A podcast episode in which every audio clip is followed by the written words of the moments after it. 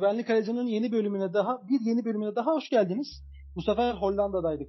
Turuncu cehennem diyebiliriz aslında biz buraya.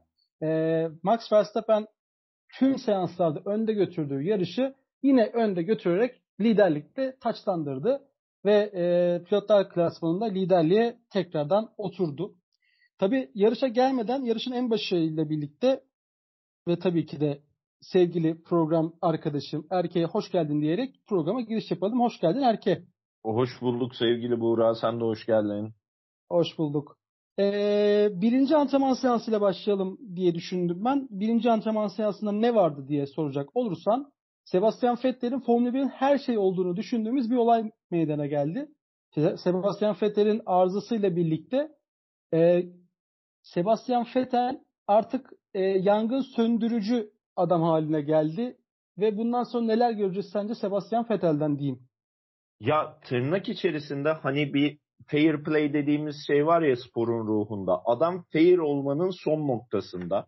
Bir kere onu söylemek lazım. İkincisi şu an yarışta araç iyi olmayabilir, kendini yarışa tam veremiyor olabilir vesaire vesaire. Vers, e, yani Sebastian Vettel'i eleştirebileceğin her şey var ama e, herhalde pilotlar içerisinde son jenerasyon yani bizim kuşağın, bizim neslin en e, favori adamlarından bir tanesinin her konu hakkında bu kadar bilgili olması, her konu hakkında doğruyu yapması, her yarışta bize yeni bir şey öğretmesi inanılmaz duygu verici bir şey. Çünkü ya aracı alev alıyor, doğru yangın söndürücü tüpü gelmiyor diye yangın söndürme görevlilerini orada bir çatıyor, aracı koruyor, insanları koruyor. Yani acayip bir seviye ya. Yani e, insanlar şu an yarışların heyecanından ve Hamilton Max Verstappen çekim e, çekişmesinden birçok şeyi unutabiliyor ama şu an Alonso gibi, Sebastian Vettel gibi, Kimi Raikkonen gibi adamlar bu sporun belki de son komple adamları. Hamilton da buna dahil. Yani bazı sporcular, bazı pilotlar artık bu sporun gerçekten hem mekanikeri hem yarış komiseri işte hem e, takım lideri hem takım patronu olabilecek standartları olan adamlar. Ha diğer e, pilotlar böyle midir değil midir bunu zaman gösterecek ama bizim önümüzde çok güzel bir örnek var Sebastian Vettel gibi. Ya ben her yarışta bir şey öğreniyorum ve her yarışta bu adam ne kadar büyük pilotmuş diyerek hani aldığı dünya şampiyonluklarını sadece altındaki iyi araçlı değil bu sporun her dinamiğini bilerek, her detayını bilerek davrandığını bir kez daha bize gösterdi. Evet bundan sonra belki hiç dünya şampiyonluğu göremeyecek. Belki bundan sonra takımların sadece geliştirici ve sükseli isim pilotu olacak ama yani bu hafta sonunda yaptığıyla beraber galiba bu sezon hemen hemen her yarışta bize bir şey öğretti ya. İşte aracı tanıdı, diğer sporcuların sağlık durumlarıyla içli dışlı olduğu yapılmayan yarış içerisinde pit ekibiyle nasıl eğlenilir, bunu eğlenilir, bunu gösterdi. Yani çok farklı bir seviye ya Sebastian Vettel. Ben fan olduğum için söylemiyorum bunu. Gerçekten her yarış bize yeni bir şey öğretiyor. İnsanlık namına e, yapılan hareketler vardır ya böyle hayat gündelik yaşantımızın içinde çok konuşuruz. İnsanlık namına şunu da yap, bunu da yap diye.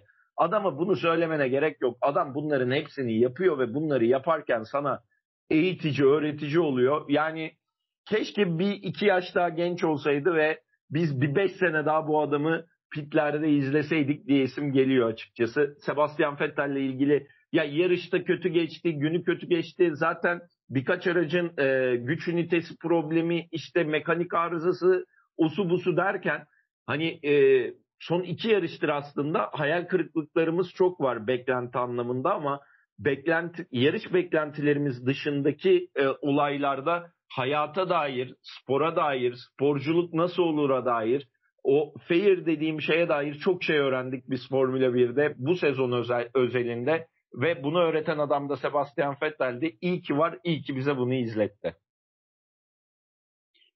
Ee, Sebastian Vettel e, güzellemesinin ardından ki ben buna katılıyorum. Hatta şöyle katılıyorum. İlk program ilk e, bölümlerimizde programımızın ilk bölümlerinde ben Sebastian Vettel'in artık ununu eleyip elini asmış olduğunu, neden hala gridde yer aldığını sorgular biz. E, biz depresyonda mı acaba diye konuştuk. Yani e, lafını böldüm Buğra özür dilerim. Bu Sebastian Vettel güzellemesi değil arkadaşlar. Yani çok kötü bir mental e, başlangıç.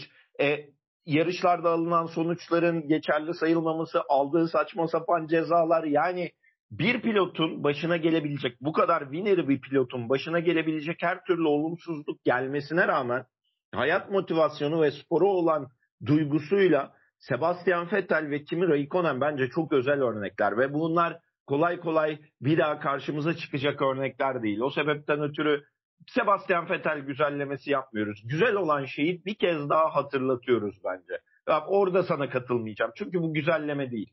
Yani bu bu işin ne kadar doğru yapıldığının örneği. Hani bundan sonra bu sporu yapacak kim varsa ya da bu sporu izleyen kim varsa bakın biz böyle bir örnek gördük. Biz böyle bir dönem gördük diyebileceğimiz özel anları veriyor bize şu an. Sanırım güzelleme derken yanlış anlaşılmış olabilir mi belki? Yani güzelleme derken e, Fethel'i daha e, Fethel'den daha neler görebiliriz aslında? Bu soruyu sormak istemiştim ve gerçekten senin de bahsettiğin üzere altını çizerek devam edeyim.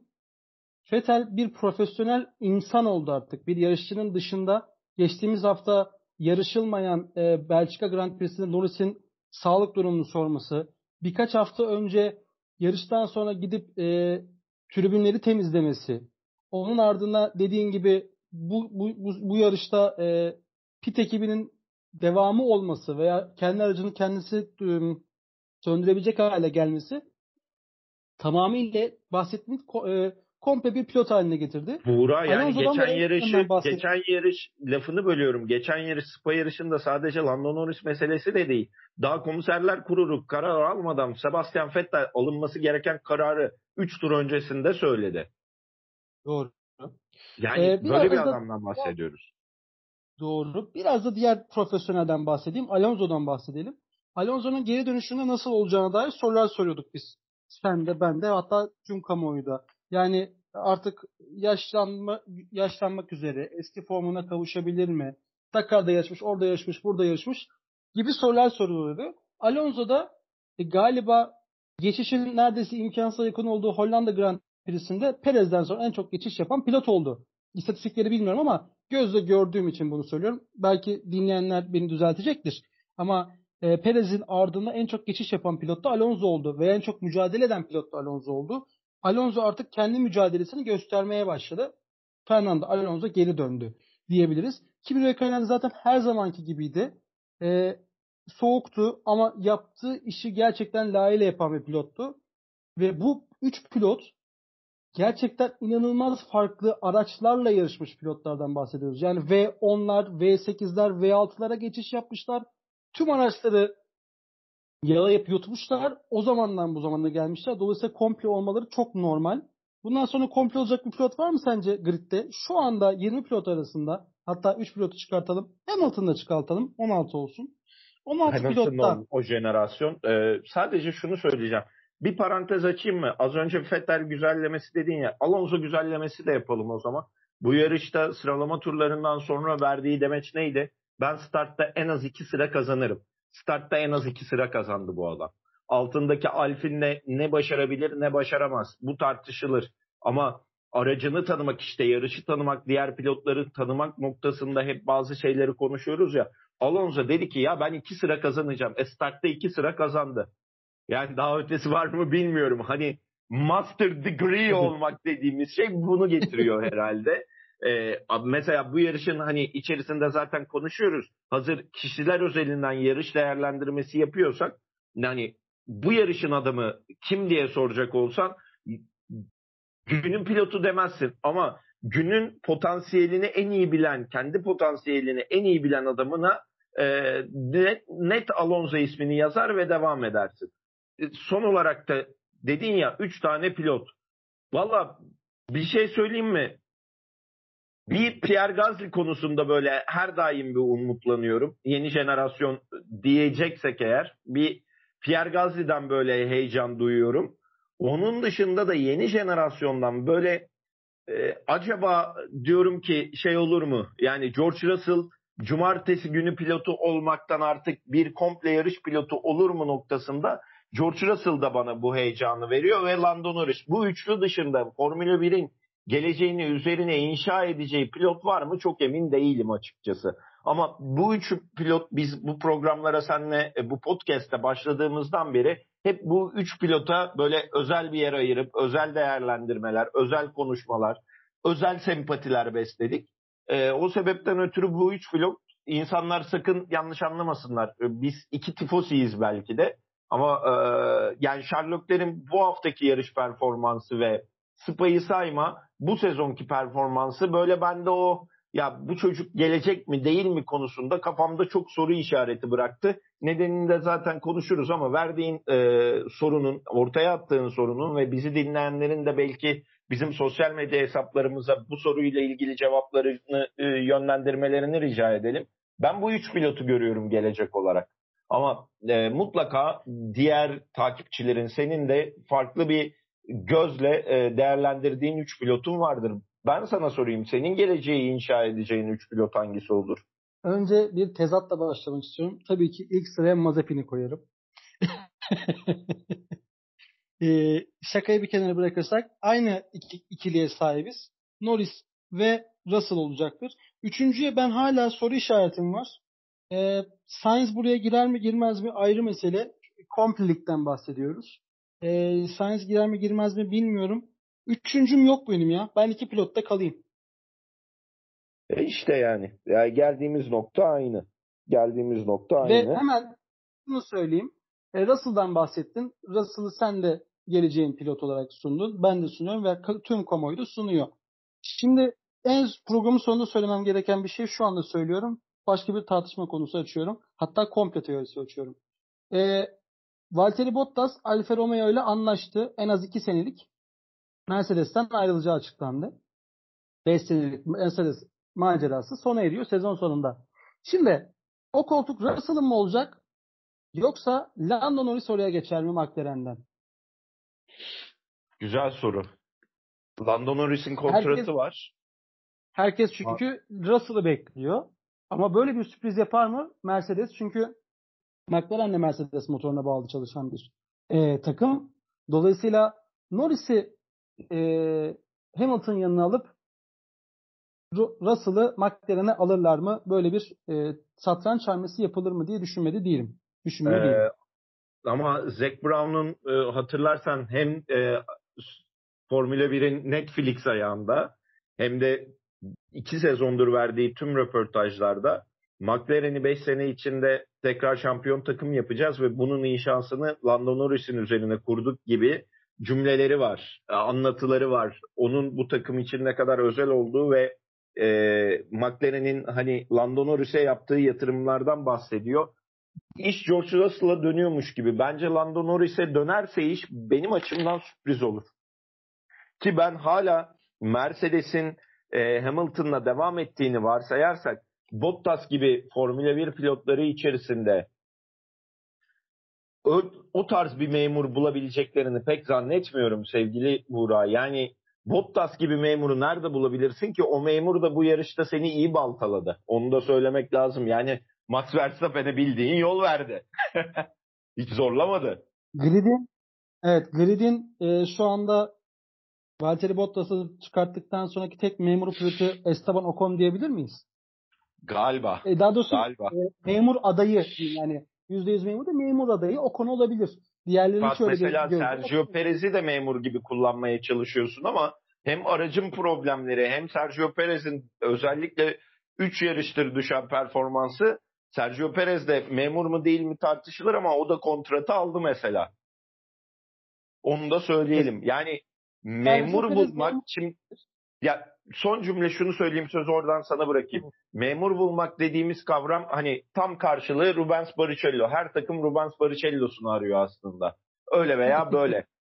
Ve günün sonunda Rubens Barrichello'nun e, pilotajına sahip olmayıp onun görevini en iyi yapan adam Valtteri Bottas. Yani gerektiğinde startta e, ortalığı karıştırıp Hamilton'ın işini rahatlatıyor.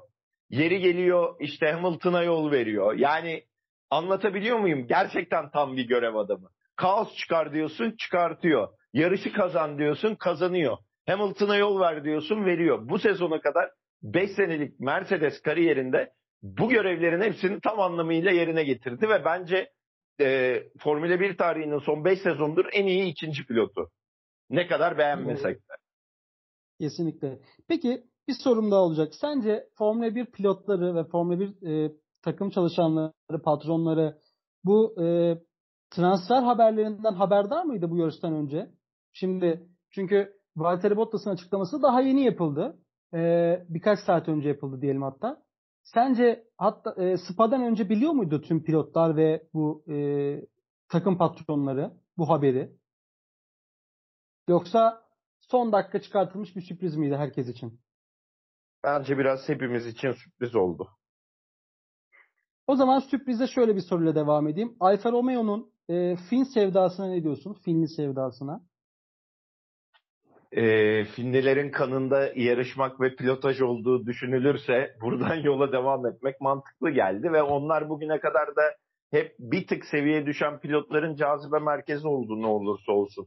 E, Formula 1'in e, geçmişine bakarsak en eski takımlarından bir tanesi. At değiştirse de burada kalan takımlarından bir tanesi. Arkalarında ne olursa olsun bir de Ferrari desteği var. E, öyle veya böyle İtalyan e, ekibinin küçük de bir olsa desteği var. Yani e, orada kalabilmek için Alfa Tauri bence mantıklı ve orta sıra mücadelesi vereceksen e, açılan ilk koltuğu değerlendirirsin. Alfa Romeo tercihi bence burada çok mantıklı. Ve Alfa Romeo aslında belki de o araca e, bir tane e, daha e, şöyle sağlam bir memur getirse daha farklı bir iş yapabilir. Tabii. E, Ferrari'den devam edelim o halde. Sıralama turlarının ardından e, Mick Schumacher ile Nikita Mazepin arasında bir tartışma meydana geldi. Sen çok Haas konuşmayı sevmiyorsun ama gerçekten dikkate değer bir tartışma olduğunu düşündüğüm için bu soruyu sana soracağım. Bu Haas kavgası hakkındaki düşüncelerini alabilir miyim? Ya bir şey diyeceğim. Bana kızacaksın burada Buğra ama. Konuşulacak sence çok önemli bir şey var mı? Hani filler tepinir, çimenler ezilir sohbeti vardır. Yani onlar da kendilerini gündeme getirmeye çalışıyorlar. Ne diyeyim bu, bu konunun detaylandırması bende bu kadar. Hani ben bu olayı bu kadar ciddiye alıyorum en azından öyle söyleyeyim. Peki. Ee, takımlar klasmanındaki puan sıralamasını en alttan üste doğru gidelim. Williams'taki hayal kırıklığından bahsedelim. Williams'taki sıralama turlarındaki hayal kırıklığından bahsedelim. Çünkü Russell e, beklentinin altında kalarak 11. sırada tamamladı. E, biz üçün, ben açıkçası 3. E, seansa kalacağını tahmin ediyordum. Latifi de 19. sırada hatta bir değişiklikle birlikte 19. sıradan hatta pit yolundan yarışa başladı. E, zaten yarış arasında performans beklemiyorduk. Ama e, kendileri de zaten çok kötü performansla yarışı sonlandırdı. Zaten Russell'ın kafasında başka bir takıma geçmek vardı sanırım. O yüzden de çok fazla e, oyun diliyle kasmıyor da diyebiliriz. E, Latifi hakkında çok da fazla bir şey söylemek istemiyorum. Bir üstteki takımı Alfa Romeo geçiyorum. Alfa Romeo müthiş bir e, iş yaparak e, bir taraftan tabii ki e, Kimi Raikkonen'in Covid pozitif olmasından mütevelli yarışa çıkan e, eski pilot, eski BMW Sauber pilotu Robert Kubica ve Antonio Giovinazzi ile birlikte İtalyan pasaportuna sahip pilot dediğimiz Giovinazzi ile birlikte e, güzel bir sıralama turları geçirdi. Giovinazzi 7. sırada başlamaya hak, hak kazandı. Giovinazzi'nin bu performansı seni şaşırttı mı?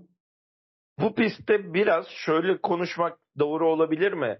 Yani pistin virajlarının belli virajlarının eğimi ve geçişin e, daha doğrusu hani yarış çizgisini buldurmanın zor olduğu bir pistte e, eline geçen fırsatı sıralama turlarında en iyi değerlendiren adamlardan bir tanesi Giovinazzi oldu. Ama iş trafikli hayata gelince e, beklenilenin karşılığını veremedi diye düşünüyorum. Peki. Şaşırtıcı bir şekilde 3 Ferrari'yi biz ilk 10 içerisinde gördük. Şaşırtıcı diyorum. Çünkü Ferrari e, çok inişli çıkışlı performansa sahip bir takım. O, o yüzden de hem Ferrari'nin ana takımı hem de Alfa Romeo Ferrari e, e, aracı kullanan Giovinazzi'nin ilk 10 içerisinde olması beni şaşırttı açıkçası. E, yukarı doğru çıkarsak sıralama turlarında son seansın son turunu DRS'siz bir şekilde tamamlayan Verstappen poli elde etti.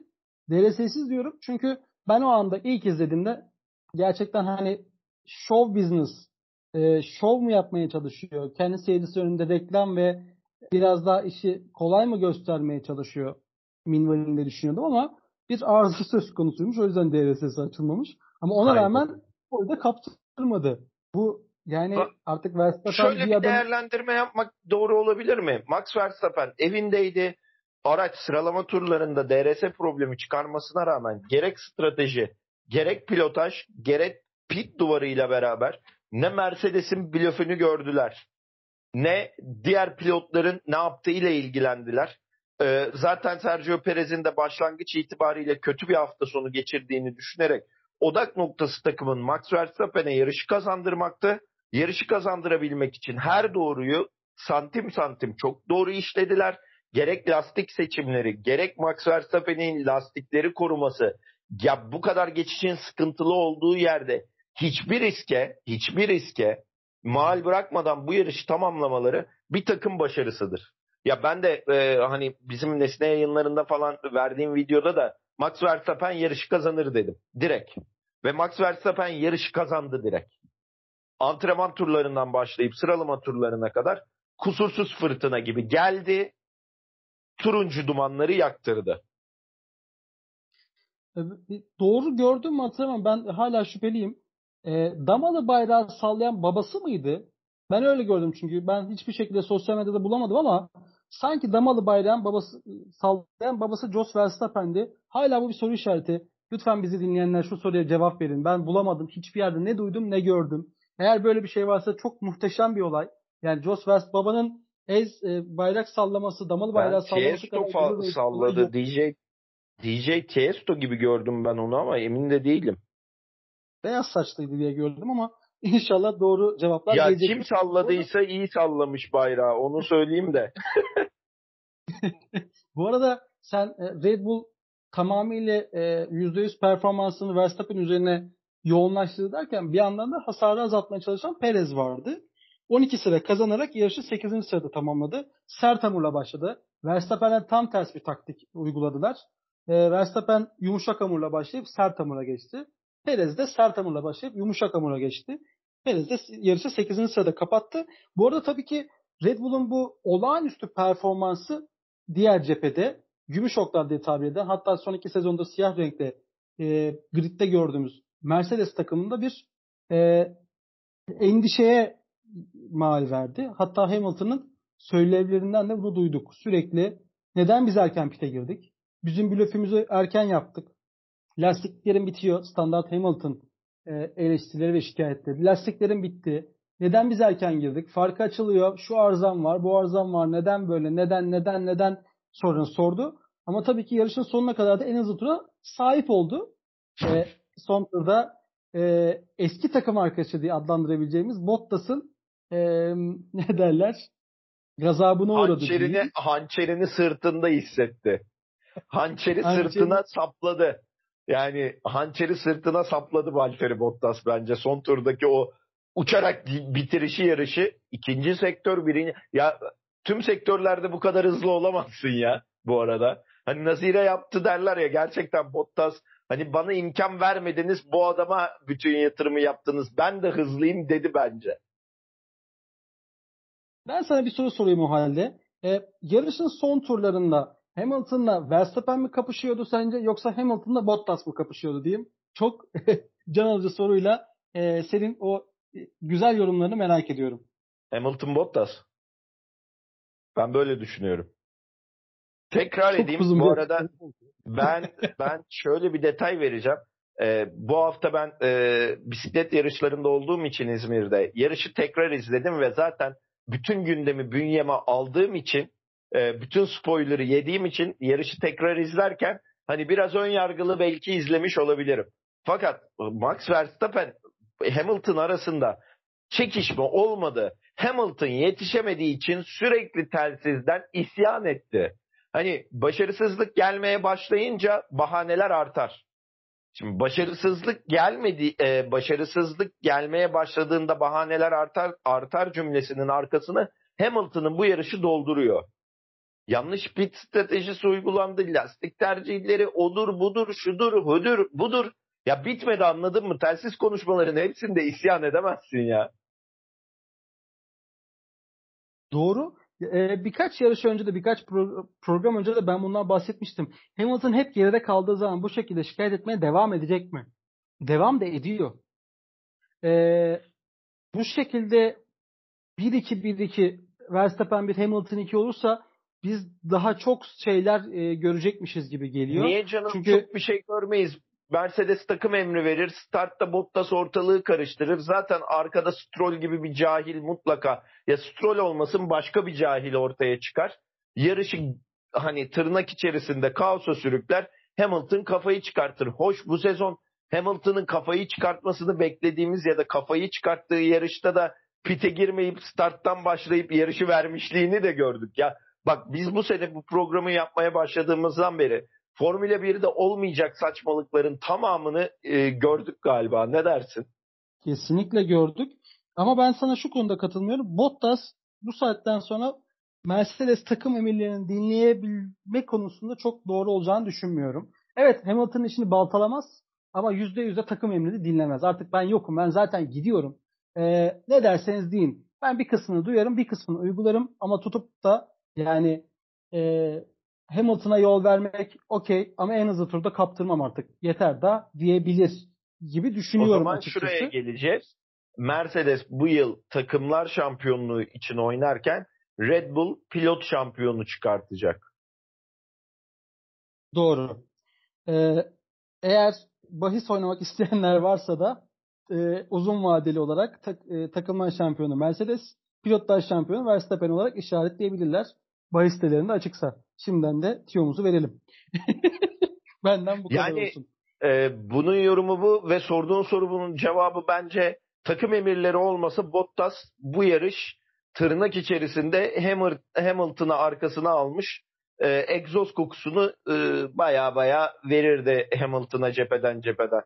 Hava koridorundan. bahsetmiş olduğun örnek eşittir. Ee, Ocon'un ya, pardon özür dilerim. Stroll'ün Russell'ı yarış sonuna kadar takip etmesidir. Yani Aa, çünkü büyük- Stroll yarış başından beri e, Russell'ı geçemedi. Perez o kadar geçiş yapıyor. 12 sıra yükseliyor. Pite girip çıkıyor tekrar aynı pilotları geçiyor. Stroll bir türlü Russell'ı geçemedi. İşte burada yetenek ve yeteneksizlik detayı bir tarafta Bu yetenek yetenek ikisi de çok özür dilerim lafını böldüm. İkisi de Mercedes motoru kullanıyor. Russell'ın Williams'ı çok dengesiz bir araç. Çok dikkatli izleyenler olacak, e, izleyenler olmuş olacaktır. E, araç düzlüğe çıkarken yalpalıyor, toparlayabil, toparlayamıyor. Hatta e, serbest antrenman seanslarında iki pilot üst üste kaza yaptı. Russell ve Latifi kaza yaptı. Viraj çıkışında çok fazla gaza yüklendikleri için. Sınırları zorladıkları için. Russell sürekli yarış içerisinde sınırları zorladı. Sürekli böyle bir kontrollerle toparlamaya çalıştı. Ama Stroll bu şeyi değerlendiremedi. Stroll bir e, devamlılık sağlayacak pilot mudur? Sorusunu sormayacağım çünkü hepimiz biliyoruz. Tekrar yorumların için e, mikrofonu sana bırakıyorum. Erke. Yo yani sen özeti yaptın bence. Ben sadece şunu söyleyeceğim. Ee, yetenek ve yeteneksizlik noktasında zaten biz geçen sene George Russell'ın nereye gelebileceğini ve iyi araçla ne yapabildiğini gördük. Şansı yaver gitmedi. Stroll Peki. için de Stroll için de söyleyebileceğimiz şey şu. Baba parasının olduğu yerde başarıyı bir yere kadar satın alabilirsin. Peki o halde hemen e, Çok kısa bir hakkında Çok kısa bir şey ekleyeyim mi bu arada? Ee, Red Bull'u konuşurken ya Sergio Perez gene Lando Norris'e e, yapacağını yaptı. Arkadaş ben Sergio Perez'in bazı geçişlerde gerçekten ve gerçekten kasıtlı bazı şeyler yaptığını düşünenlerdenim. Pozisyon alışı, geçiş sırasındaki hamleleri vesaire o temas anında ben gene ihaleyi e, Sergio Perez'e çıkardım. Onu da not olarak ekleyeyim. Ferrari'ye geç. E, geçişlerden bahsettik. Alonso'nun muhteşem bir geçişi var. O konu geçtiği. E, pardon Sainz'i geçtiği yarışın son turlarında. geçti. Hatta Perez yaklaştı. Perez geçemedi orayı. Perez'in de geçebilmesi kuvvetle muhtemeldi. Galiba turlar yetmedi. O da ayrı bir e, konudur. Ferrari hakkında şöyle bir şey söyleyeyim. Serbest antrenman seansının üçüncüsünde Sainz kaza yaptı. Sıralama turlarına iyi yetiştirildi araç ve Sainz 6. sırada yarışa başladı. E, zaten yarışta çok stabil gidiyorlardı Ferrari ve Ferrari'ler daha doğrusu. İlk dört zaten belliydi. Arkalarında baya baya farklı e, 5 ve 6. giderken Alonso sürpriziyle birlikte e, Carlos Sainz Jr. bir sıra kaybetmiş oldu. Ferrari performansını Hollanda Grand Prix'si üzerinde nasıl görünüyorsun? Artı üzerine e, bu hafta sonu yapılacak olan Ferrari'nin evinde yapılacak olan Monza Grand Prix'sinde Ferrari'nin şansı nedir? Onu da sorayım. Ufak ufak İtalya'ya doğru geçelim. Şöyle söyleyeyim, e, Ferrari meselesine gelince biz seninle hazırlık turlarında mı mesajlaşmıştık? Abi Ferrari'ler galiba puan alacak diye. E, ben serbest o sırada antrenmanlar. Evet. serbest antrenmanlarda mıydı, sıralama turları mıydı hatırlamıyorum ama bunu zaten sen öngördün. Puan alacaklarını öngördün ama Ferrari'nin nasıl problemi bak bu yarışta da fark ettik. Sherlockler sert lastiklerle, sert hamurla 30 tur atarken Alfa Tauri'den Pierre Gasly o lastiklerle 43 tur attı. 44 tur attı galiba. Şimdi tur sayısını hatırlamıyorum ama e, yani neredeyse e, üçte biri kadar fazla e, tur attı bu noktada Pierre Gasly. Bak neyi tartışmaya başladık biliyor musun? Eskiden Ferrari, e, Mercedes ve e, işte Red Bull'la mücadele ederken şimdi Alfa Tauri ile McLaren'le ve e, işte arkasından gelen diğer takımlarla mücadele ediyor. Çok orta sıra takımı oldu ve puan almanın başarılı sayıldığı takımlar statüsüne gerilemiş bir e, Ferrari var. Ve bu sırada da potansiyelini çok yüksek gördüğün, çok iyi gördüğün bir Sherlockler e, çok inişli çıkışlı bir dönem geçiriyor. Ve o takımı taşıyacak yeni Schumacher olacak falan gibi söylemlerin üzerine e, biraz şişirilmiş, e, underrated kalmış bir e, pilot olarak duruyor. Carlos Sainz'dan zaten beklenen buydu. Ama Schumacher demişken Vettel'in Vettel'in gelişi de öyle oldu aslında. Yani Schumacher'ın izini e, süren, onu takip eden bir pilot Ferrari'ye geldi dendi. Ama Ferrari'nin yakasını hiçbir zaman şanssızlık bırakmadı. Ya motor kötüydü ya işte rüzgar tüneli testinden bir şeyler oldu. Ya ceza yedi ya bir şey oldu. Sürekli böyle bir ya e... bir takımın başına bir notta takım neyse. Bak tarihin gördüğü en iyi, tarihin gördüğü en iyi mühendis olabilir ama tarihin gördüğü Ferrari'deki en kötü takım patronu. Yani Ferrari'nin başına bir dönem gelmiş en güzel şey, Ferrari'nin başına şu an gelmiş en kötü şey olabilir bir nokta. Ya bak Doğru. liderlik vasfı diye bir şey vardır ve liderlik vasfı baskın karakter olmayı, pasif agresifliği gerektirir. Ve yeri geldiği anda masaya yumruğunu vurman gerekir. Bak NBA'in e, NBA'in nereden çıktı be? Formula 1'in e, NBA'de Ekim'e doğru başlayacak ya. Ona da hazırlık yapıyorum kafada. Neyse e, Formula 1'in en sempatik takım patronlarından bir tanesi bence. Eğlencelilik anlamında Zac Brown değil mi? Sempatik herif ya. Kesinlikle. Herif sempatik. Yani evet. şişman amca. Şişman enişte. Benden şişman değil ama şişman enişte yani. Ama o bile o, geri gel geri rica ediyorum bak kilo kilo konusuna girmeyelim.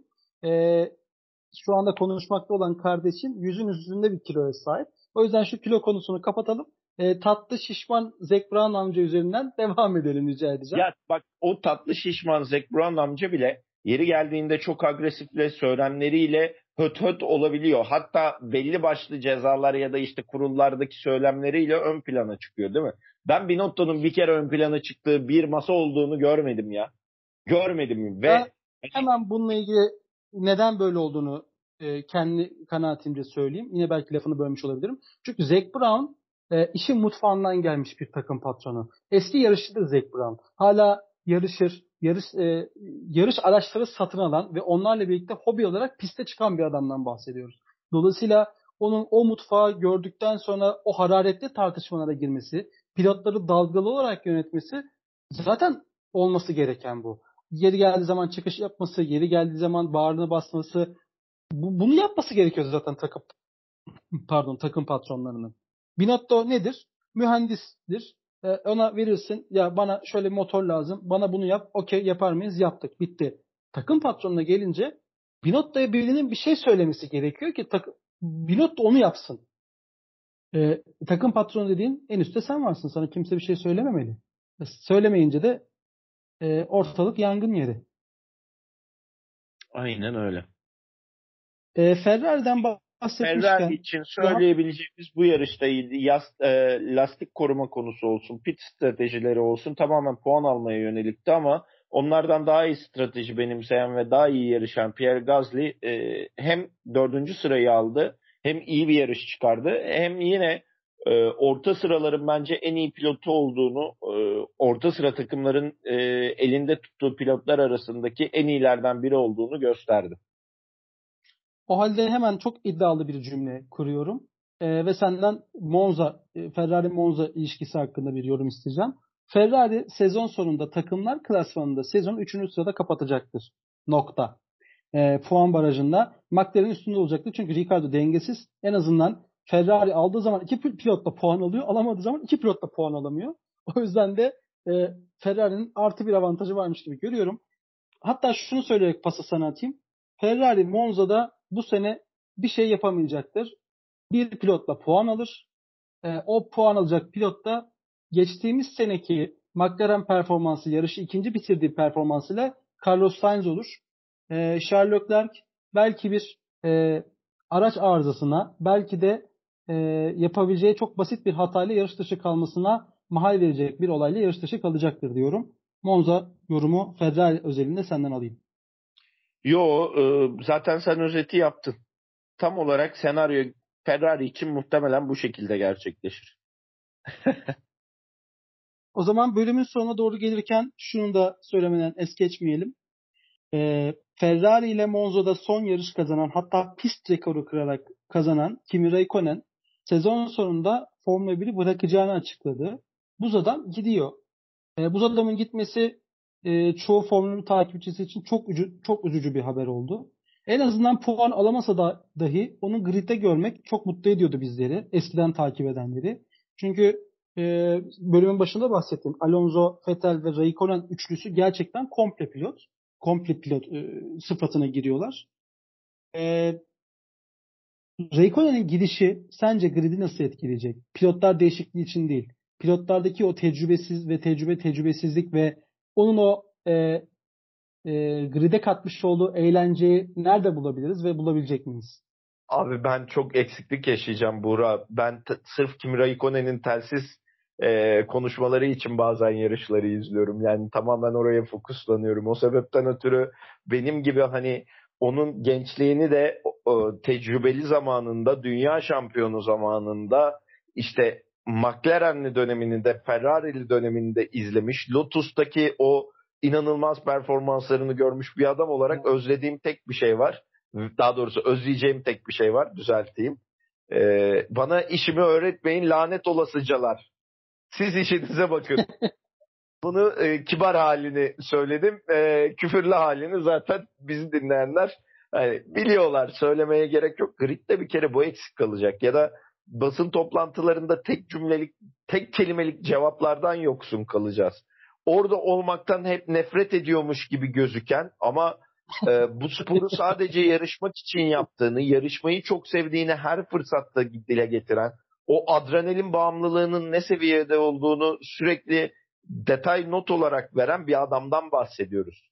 Yani Finli pilotlar zaten Finliler motor sporlarına ne kadar yatkın ve ne kadar seviyorlar bunu biliyoruz ama onun içindeki yarışma tutkusu, o bir şeyleri başarma arzusu, orada olmayı sevmek, o motorun sesini duymak onun için çok özel.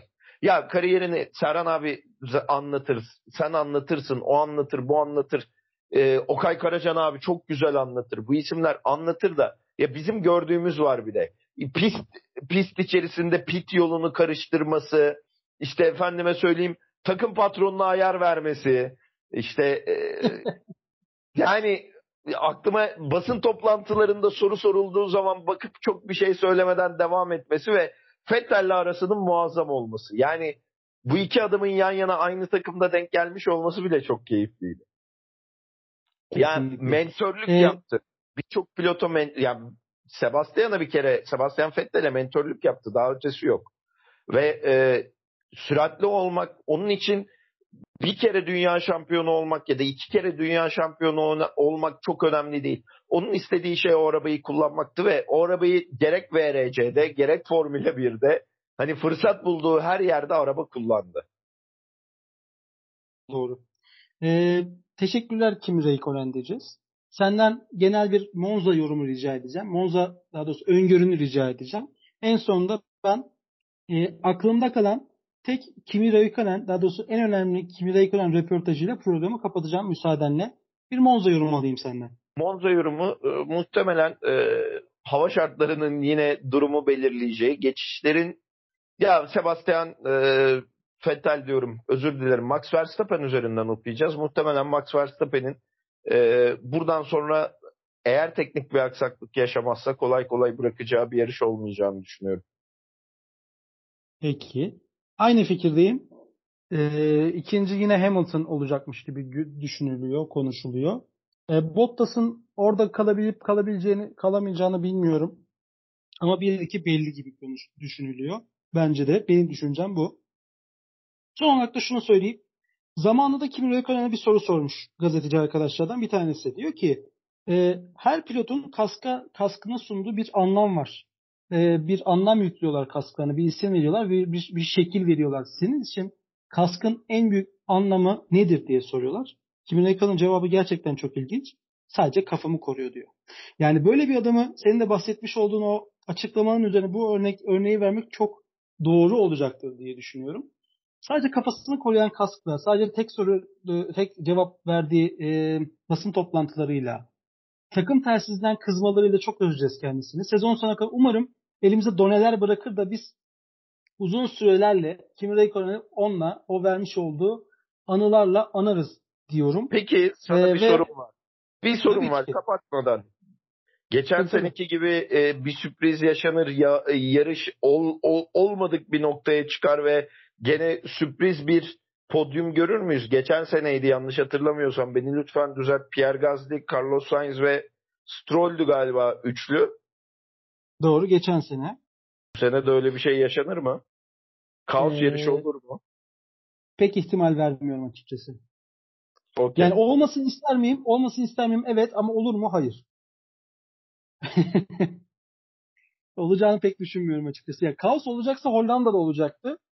İlk turun 3. virajında herkes rahat geçtikten sonra tamam dedim bu yarışta yani bir sorun çıkmayacak. Ki zaten yarış dışı kalan pilotlar da kendi arızasıyla yarış dışı kalan pilotlar oldu. Onun dışında böyle temas edip yarış dışı kalan işte çakıl havuzuna takılan olmadı. Hollanda'da olmadısı İtalya'da pek olacağını zannetmiyorum. Eklemek istediğin bir şey var mı sevgili Erke? Yok benden bu kadar. Pekala. Hollanda Grand Prix'sinin ardından güvenlik aracı programımızın sonuna geldik. E, Monza'nın ardından yine sizlerle buluşmak üzere kır, turuncuların olduğu yerden kırmızıların memleketine gidiyoruz. İtalya'ya gidiyoruz. Tifosilerin memleketine.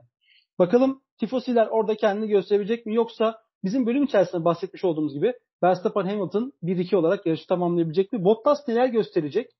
Kimi Räikkönen dönebilecek mi Covid'den? Bundan soru işaretleri olacak. Alonso tekrar çıkışını sürdürebilecek mi? Bu sorunun cevaplarını önümüzdeki hafta sonu hatta bu hafta sonu e, ekranlardan seyredebileceğiz. Erke çok çok teşekkür ederim. Yeniden e, seninle güzel bir program geçirdiğimiz için. Ben de çok teşekkür ederim Buğra. Ağzına sağlık. Senin de ağzına sağlık. Dinleyenlere, dinleyenlere çok teşekkür ederiz. E, program içerisinde sorularımız vardı. Lütfen cevaplandırın. Bize de sosyal medyadan ulaşın lütfen. Görüşmek üzere. Kendinize çok iyi bakın.